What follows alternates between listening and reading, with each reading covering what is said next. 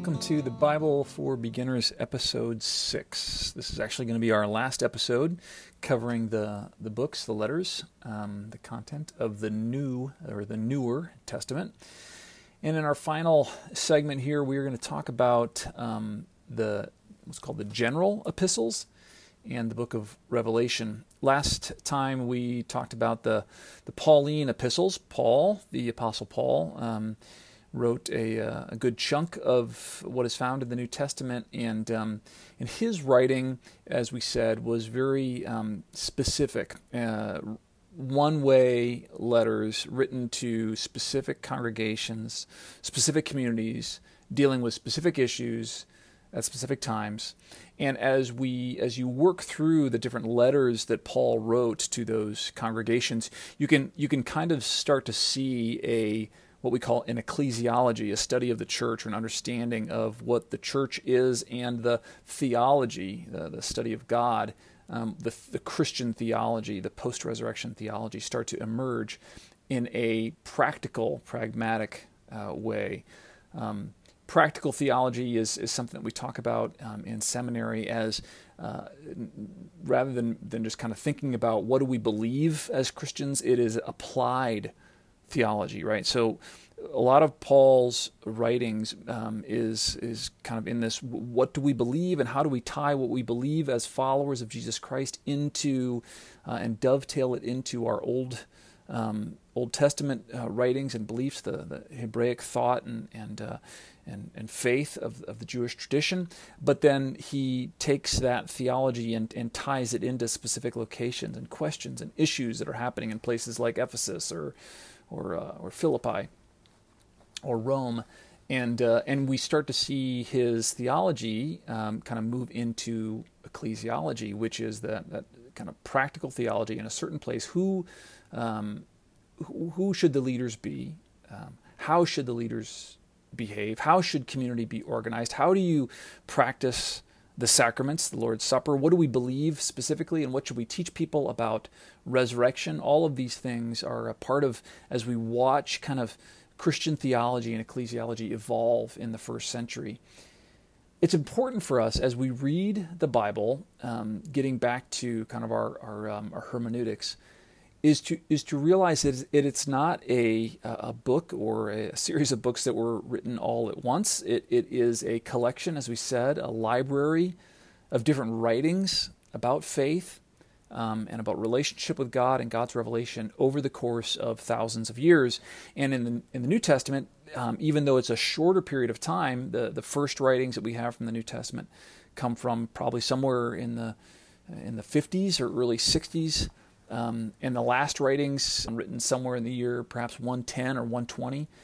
So even though all of that, all of that writing in the New Testament took place within the within the course of maybe 60 years or so, you even within that time see an evolution of uh, of theology from Paul kind of explaining what what it meant to follow Christ as his uh, interaction with, his revelation from the resurrected Christ transformed his kind of Jewish thinking into into a more um, understanding of Christ as the as the Messiah, the fulfillment of of the Jewish prophecies, um, to a to a, a, a, practical application and understanding that this uh, this following of of Christ uh, had to be made pertinent uh, and applicable right, to different uh, situations and, and places.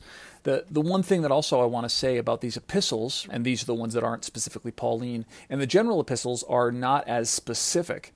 Um, and they they are the um, you know James and, and First Peter, Second Peter, the, the, all the, the, the epistles written by John or, or or at least attributed to John and Jude. They aren't as specific as the epistles, the letters written by Paul. Um, they're more general.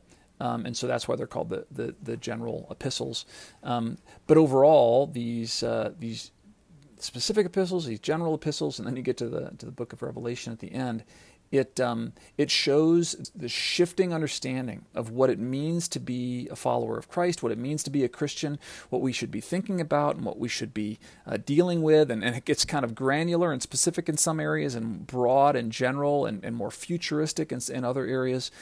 Uh, it is a reminder to us that our theology, our understanding as followers of Christ, is as dynamic as was the theology and is the expanding theology of the Bible, right? As it continues to, to grow and to uh, evolve and to deal with different specific issues and problems. And so that's why we believe that the Spirit of Christ that informed the writers of the New Testament continues to inform us today, so that the Word of God is Jesus Christ, and and the Word of God, also we call the Bible, is um, um, is, is, is is written and is in, is in a canon. But the that the that the Spirit of the Word of God, the Spirit of Jesus Christ, continues to write on the tablets of our hearts, right, write on the on the on the history of of our of humanity. Um, even when the, the Bible ends, uh, you know, we say that it, it ends uh, with a comma, not a period, because the Spirit of Christ continues to speak to us as the resurrected Christ. Um, and so, this evolution of, of, of, ideas and thoughts and understanding of the faith can be seen in the texts of the epistles themselves. And as we move into the, um, the latter Pauline writing, First and Second Timothy and, and to Titus, um, this is a you, you see a more developed Christian organization, a church organization, I should say. Um, that evolves and talking about specific instances of how do you name leaders for churches? How do you uh, deal with issues that come up in churches? And again these are helpful for us to read uh, but they aren't necessarily prescriptive. Like this is how exactly you should handle this situation. It might help to get some general principles and ideas from these epistles but again they were written at specific times in specific places to specific people and we need to recognize that so, moving into the, the general uh, epistles, they were typically, as we understand them, written later uh, than the uh, the Pauline epistles. The easiest way to kind of to break these down is to say that um, they deal with uh, faith, hope, and love. Um, and more specifically, I would say faith uh, as as it, how, how does faith work itself out in your life? And then uh, and then the hope that we have in Christ, and then and then love. So um, the, the the epistle of, of James is attributed to uh, James, the the brother of Jesus, the leader of the church. We don't necessarily know that that actually uh, was the person that wrote it, but it's attributed to him, and uh, and it is very much concerned with the practical issues of faith. How do you do how do you do Christian? How do you be Christian? Uh, and uh, and he gives very specific instructions as to what you should do and what you uh, how people should know that you are a, a, Christian. And and basically James comes down pretty hard on, on actions, and he says you've got to uh, you know faith that does not demonstrate itself uh, in love and actionable love and in deeds um, is really um, not not faith at all. Uh, and so the reformer is starting with with Luther said that the epistle uh, of James was uh, was an epistle of straw, and as they even sought to kind of rewrite the Bible, some of them wanted to take. I think Luther would have taken the, the book of James out of the out of the Bible, but it has remained, and it is uh, kind of focused on how do you do faith, and it's uh, it's specific, and and uh, you you need to care for um, the poor, and you need to feed the hungry, and you need to take care of orphans and widows. The general epistles uh, are writing to a church that is in trauma, right? We are writing in the midst of the end of the first century where the church was starting to undergo uh, persecution. And so in these general epistles, you see that they are speaking to and kind of being pastoral in a way, saying, hey, these are the things that you need to be doing. Here's the affliction that you're dealing with. Here are the things that you need to do, the principles that you need to apply to your life, how to deal with, with adversity and such. And, and he talks about how you control your tongue and how you, um, you know, how you show uh, faith within your within your works and within the, uh, the way that wisdom is displayed in your life and, and, don't speak evil of other people and you know very very pragmatic theology so if, if we think about the, the general epistles as, as kind of faith, uh, hope, and love, James is kind of how do you practice your faith in, in the midst of, of adversity, and then um, and then hope. Uh, you know, if you, if you think about the books of First and Second Peter, um, is is really kind of talking about how we can hope that um, that all all will be well, and and that Christ will care for and carry us into um, the hope that we profess as as Christians. Um, First Peter is a um, is, is, is a very easy book to read. And, and if you wanted to just read one of the epistles in the New Testament, First Peter is a good one.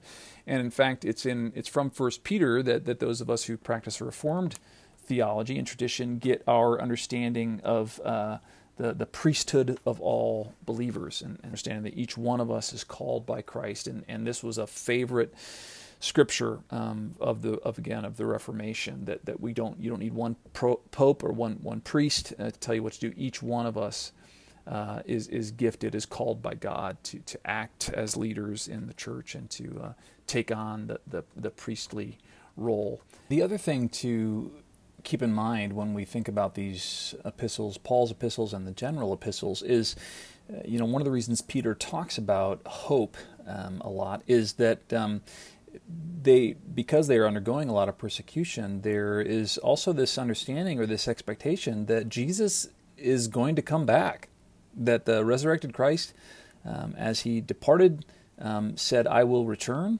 And uh, there was this understanding, this expectation that Jesus was going to come back, and it could be within days, it could be within years, but it was going to happen, probably within their lifetime, and uh, and the world would be judged, and people would be judged, and and so a lot of the New Testament theology and ecclesiology that we read through with this expectation of an of an imminent return, right, of, of Christ.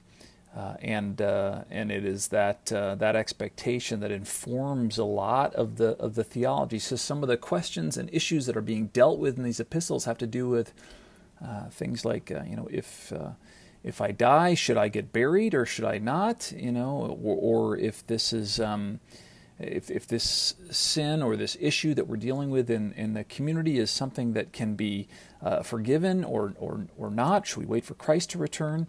So that that context is is also important. Another thing to, to say about context is that within the the first century there was a uh, a primary theological um, issue that they were dealing with. Now, one of the things that's helpful to know is that our understanding of what we believe is in response to something that is happening in the world, right? So seldom do we come up with a concrete belief, hey, this is what we believe, without having some sort of an issue, a crisis that takes place in the world um, that causes us to say, "Wow, hey, what do we what do we think about that? What do we believe about that?" We as the as the church, even in the you know in the 20th 21st century, have written confessions or, or beliefs, but it is always in response to things like uh, World War II and the uh, and the Holocaust. And, and so we, we, we write a, a, response to that. The civil rights movement of the, the 50s and 60s, we, we write new confessions or beliefs. This is what we believe. Same thing was happening in, in the first century, that, that our, our belief as Christians. Uh, was oftentimes in response to things that were happening in the world, and so one of the things that was was foundational or, or fundamental um, in, in, the in the first century was a a belief that's called we just call it Gnosticism. That starts with a G, and Gnosticism was a belief that honestly continues uh, two thousand years later uh, to affect theology. And Gnosticism was uh, gnosis is is the root word, and it means a, a special belief or a or a secret belief and understanding, right? That that uh, that was also tied into to um, to a, a, Greek concept called docetism, that, which is a dualistic understanding that there is uh, there's good and there's bad, there's there's evil and there is truth, and that evil and, and badness are attributed to what is time bound and earth bound, and what is good and what is true is more attributed to the to the heavens and to the thoughts, right? And this is uh, kind of in line with Platonic thought. And this this crept into first century theology. And a lot of um, what Peter writes about in his epistles and what John writes about in his epistles, um, and also what uh, what Jude writes about, have to do with just be careful, be careful, be aware that this, you know. Um, wrong and, and bad theology doesn't creep into the church because the thing that was radical and different about Christianity was that God of creation became flesh and that that God lived among us and that God died and was resurrected. And so there is this incarnation and this assumption of humanity, of earthiness, that is foundational to our Christian theology, and the death of God, right, that is foundational to our theology, and then the resurrection, the defeat of death that was compromised by this docetism, by this Gnosticism, this, this special belief, the secret knowledge that certain priests or believers, women or men, who crept into the church said, No, no, no, no, let me interpret this for you. And, and what they would say is that, that Jesus wasn't really entirely God, that he couldn't be because material earth flesh is evil inherently. And so uh, Jesus just appeared to be divine or was divine for certain periods, but, but certainly when he suffered or when he died, the divine part of Jesus withdrew from him. And so just the flesh, just the earthly, human, corrupt part died because God can't die. And, and so this docetism that was prevalent in, in first century Greek, uh, Greco-Roman thought was seeping into the church. And, and Peter and, and John and James and Jude and even Paul warned the first century church said no no no don't don't let this happen. There are not people who have a certain secret knowledge uh, of how things work. Uh, they, they, should not be deceiving you or drawing you away from what is a, a really a very earthy dirty grounded incarnate and incarnate incarnate carne means flesh in flesh theology, which is our Christian theology, that God, the Creator God, became flesh, became a human, and suffered and died, and then was resurrected. That is, that is foolishness, Paul says. That's foolishness to the Greeks. And yet it is foundational to our faith that we believe as Christians that this world matters that our lives matter, that the earth matters, that our bodies matter, that things that happen here on earth and the practice of justice and equity and fairness and healing and hope and environmental justice, all of these things, they are theologically grounded in an understanding of a God who is grounded in creation. And, and that docetism, that, that, uh, that Gnosticism uh, that infected the first century church, that the, the general epistles uh, warned against, continues to infect uh, and, and to, wants to infect our theology uh, today and this understanding that we just um, that salvation is just about being saved and going to heaven, and we don't need to worry so much about uh, global warming, or we don't need to worry so much about um, things that are happening in, in, in, the world, like a like a, a pandemic. Everyone's going to die, and really, what it's all about is is getting to heaven. That's uh, that's not what our theology is about. Foundationally, we are a dirty, grounded, fleshy, and beautiful theology.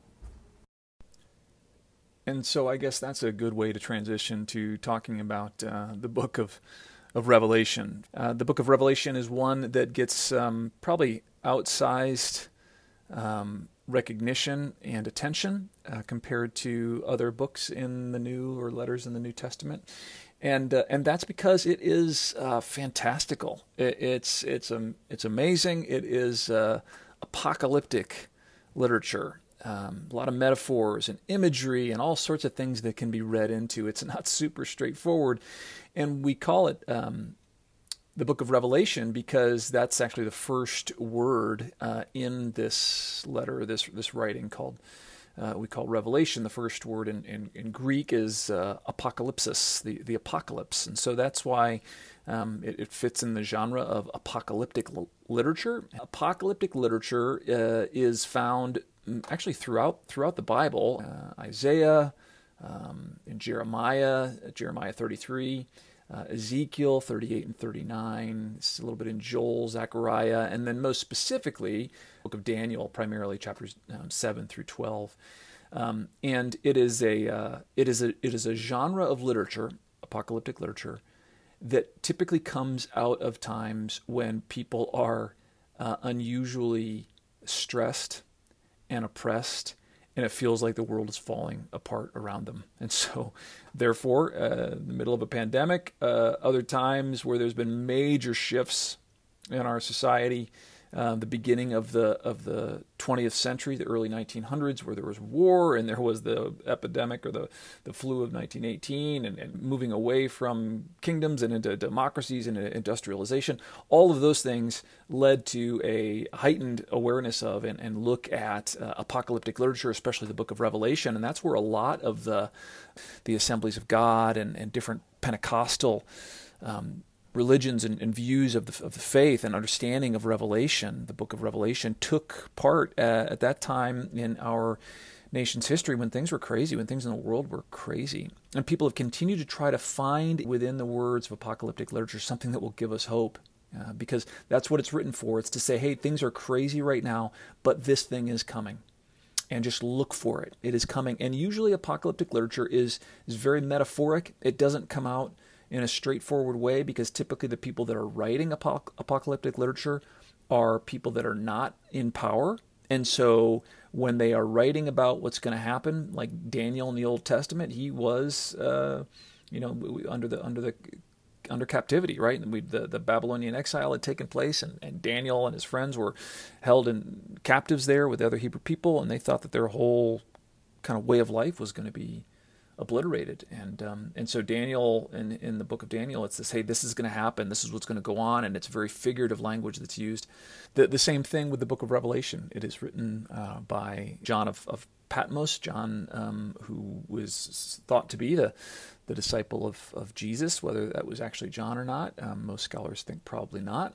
Um, but uh, that he wrote it while he was in exile on the Isle of Patmos, which is in, which is a, a small island, rocky island, and uh, that he kind of wrote it um, in in a vision. Apocalyptic literature typically came uh, the, the revelation comes from a visit to heaven. Someone kind of is transported to heaven, then comes back and has this special knowledge, or an angel from heaven comes, and that's what happens with John in, in the midst of what was, you know, the, we talked earlier about the the temple in, in AD 70 being decimated, the, the, the temple in Israel, and, and the the Romans um, coming in and and uh, and just really decimating Jerusalem, uh, and so the the way of life and the center of worship had been destroyed, and, and, Jews had been spread out, and as the Christian Jews were being persecuted, it just really felt like the end of the world, and so apocalyptic apocalyptic literature became very popular at that time, and so when you when you think about reading the book of, of uh, Revelation in the scriptures, you also should know that there were a number of other